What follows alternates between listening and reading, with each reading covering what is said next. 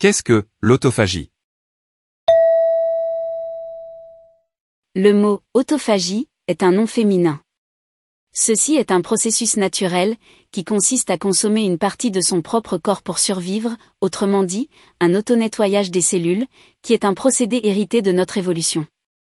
L'autophagie a été observée au microscope pour la première fois, en 1988 par un japonais à l'Institut de technologie de Tokyo. Les chercheurs, qui étudient cette capacité, pensent que le cancer, les maladies d'Alzheimer, auto-immunes, cardiovasculaires, le diabète, les maladies hépatiques, pourraient être associés à une autophagie défaillante chez l'humain. Pour activer ce nettoyage biologique, il faut simplement arrêter de manger pendant un certain temps. Cela s'appelle le jeûne. Durant le jeûne, le corps peut aller consommer de l'énergie dans ses réserves de gras et par la même occasion, absorber ses propres cellules malades pour renforcer celles qui sont en bonne santé.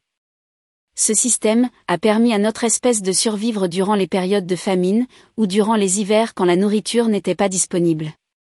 L'autophagie n'a aucun rapport avec le cannibalisme qui consiste à manger un être de sa propre espèce.